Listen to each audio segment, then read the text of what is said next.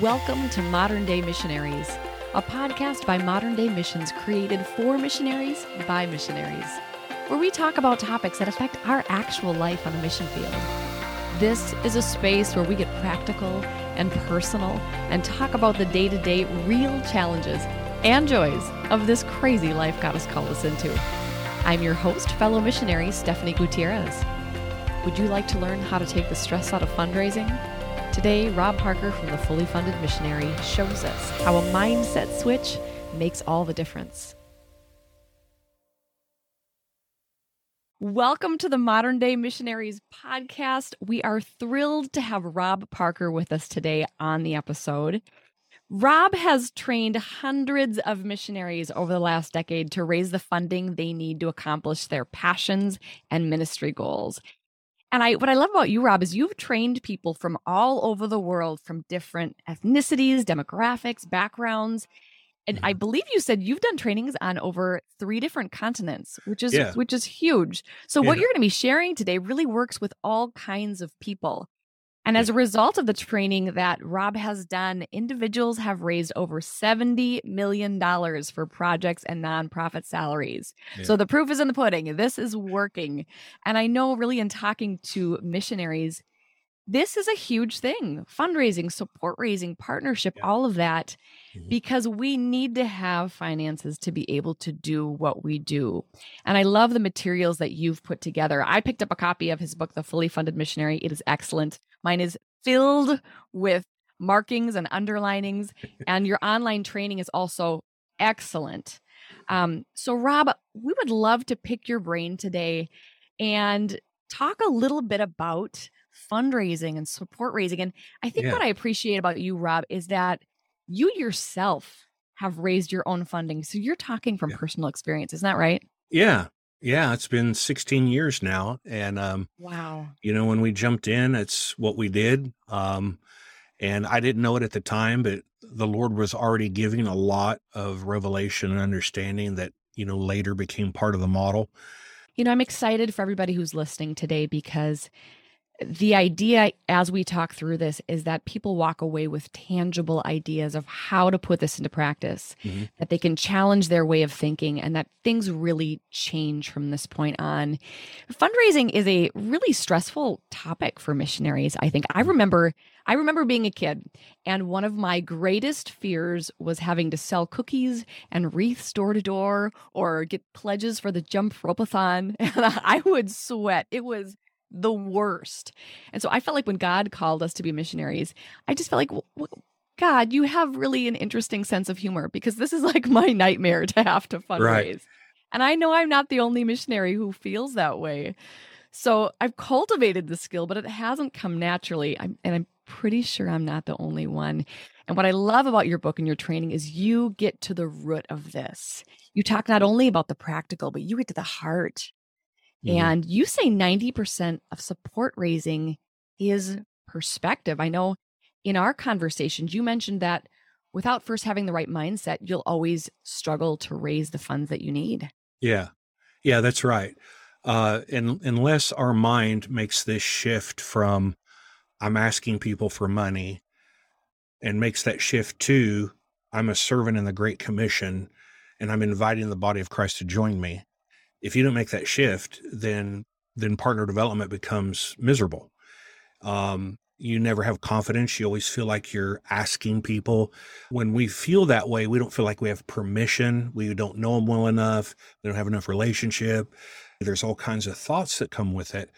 But yeah, there there has to be a shift in our mind, and until that shift happens, and we get more of a biblical perspective and we come closer to what Jesus referred to as, you know, every, every worker is worthy of his wage.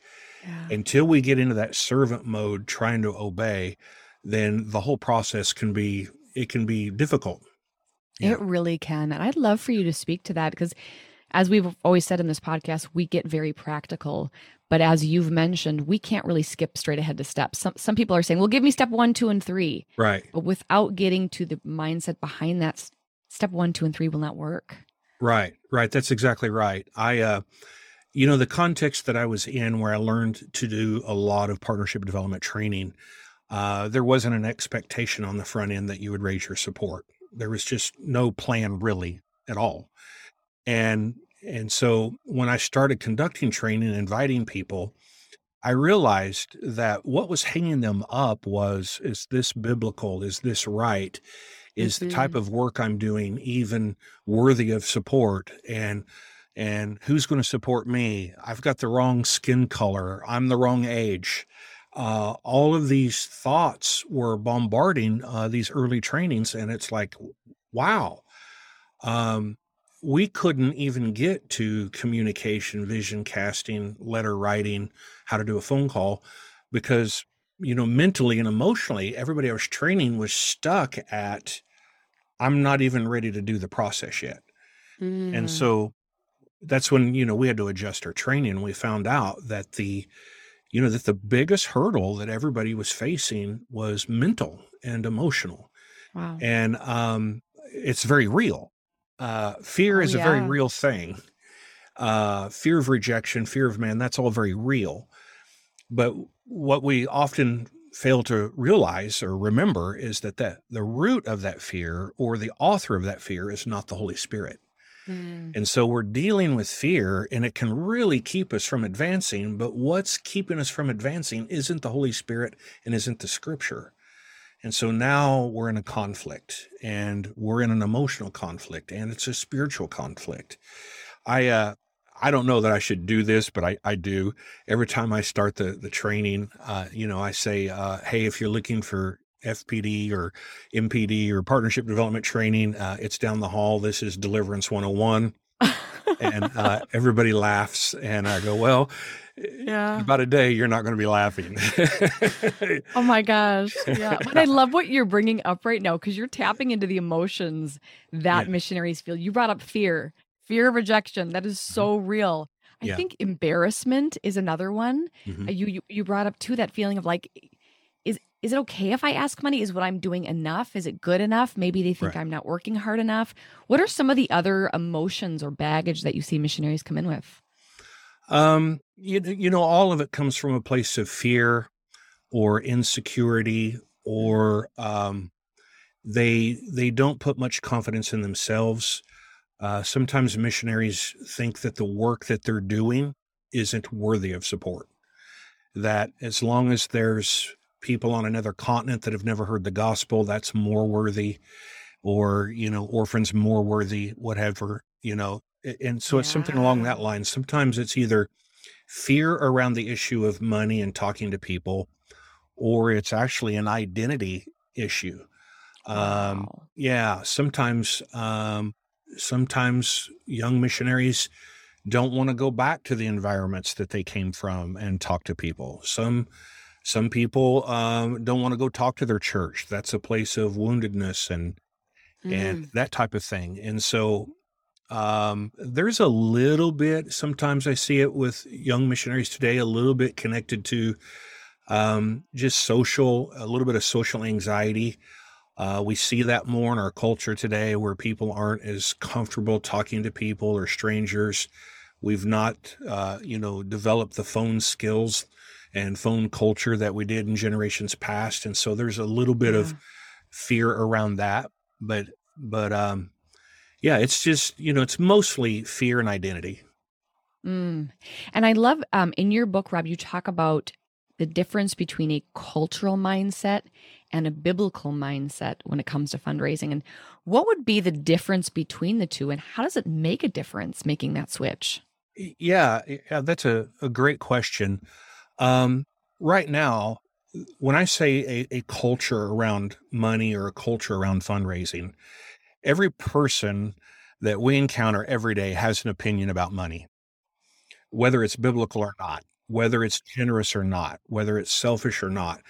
And so there's this whole uh, culture around money that that's developed in our nation and in our circles who we can ask, how much we can talk about it, what settings it's appropriate, you know, where's the line that I stop at, you know, how mm-hmm. personal do you get? Uh, we can talk very, very personal um, and be and discuss intimate things, but you know, money is none of your business, and and We're Yeah. not talking about that. Okay, that's definitely a mindset, and that div- when I say culture, it it dictates how we relate to one another and talk and how we behave. But then there's a biblical mindset where money's not quite as personal. Money is a tool that's been entrusted to workers, and then workers have a stewardship responsibility to manage that before the Lord. And then, and all of us are servants. So some of us are goers, some of us are senders, but we all have a responsibility to manage gifting, resources, relationship, and so forth. So a, a cultural mindset of the world causes fear and anxiety and offense and don't talk to me about money. But a biblical mindset is understanding that we're all pulling in the same direction. We all want to accomplish the Great Commission. We all have various gifts. God's entrusted us with resource and some with money. Now let's manage it all faithfully unto the Lord to advance his purposes in the earth. And so, two very different cultures, two very di- different perspectives. Mhm. And uh, one will put you in bondage, the other will liberate you. The other, uh, you know, has greatly hindered the Great Commission, the other empowers it. And so it's, um, and, and now we've grown up in that. Uh, You know, as missionaries, believers, we've grown up in that cultural mindset and that cultural uh, dynamic around money. And we actually have to get our minds renewed to get out of it. Mm, that's so important. And I love just a moment ago, you brought up really that concept of team, of how we're all intended to work together to empower one another. And I think that is so important. I know for me, I struggled with fundraising so much. It wasn't as hard for my husband. He grew up as a missionary kid on the field and he always had this mentality like, I'm excited to invite people into this because we can go, they can't go. And if we all work together, we can get this thing accomplished, which is really the right mindset. And I learned so much from him because he didn't deal with that embarrassment or that awkwardness. He was so excited. And when we pull people together, it is. It's like, hey, we're this, we're this team of people and look what we're accomplishing together. Yeah. And you, I like how you you call it, you call it partnership. And Yeah. there's this quote I love in your book. You say the number one hindrance to successful partnership development lies between our ears. Again, Yeah. that mindset. And I would love to hear a little bit about what the difference is between fundraising, which is a term we use so often, and Yeah. partnership. Yeah. Yeah. Which really, your question is a manifestation of what mindset we have. Mhm. In other words, if I'm still in that worldly culture of money where it's kind of taboo and there's limits and it's, it feels kind of yucky and I'm kind of invading somebody's space, then the best you can do is raise some money. Uh, put a cause out there, um, contact enough people, maybe make the giving really super easy and painless you know, uh, you know, Giving Tuesday or whatever, or you've heard things like, uh, uh, you know, the cost of one latte, you can feed a child for a week. It's those Mhm. kinds of ideas, and we're we're not confidently approaching our audience. We're not casting vision. We're not inviting them to advance something more grand and spectacular than themselves. And so, Mhm. if you if you make the mind shift and get that new perspective that's biblical then what we're doing is a worthy cause we're advancing the great commission we're preparing the earth for the lord's return and now we don't have this sense of shame in it because it's not for me it's actually Yeah. And and it's not even for the assignment. It's actually for the glory of god. It's that his name would be famous in all the earth you know and and so it's it's really about engaging with the great commission inviting the body of christ to be part of something epic prepare Yeah. the earth for him reach people who haven't heard and those are things that shouldn't cause embarrassment.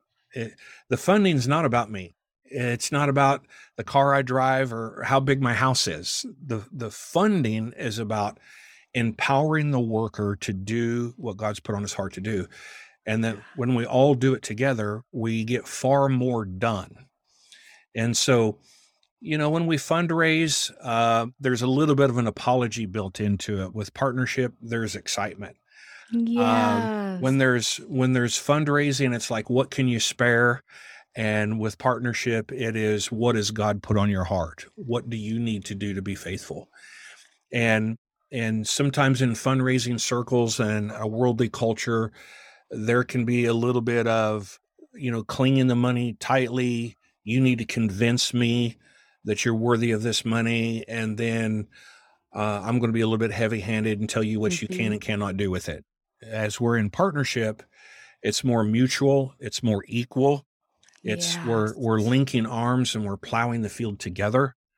And mm. so there's a, a shared responsibility in partnership that you don't have, you know, in a in a cultural mindset or even fundraising. And I, I mean, I want to make that clear that fundraising is actually about raising money.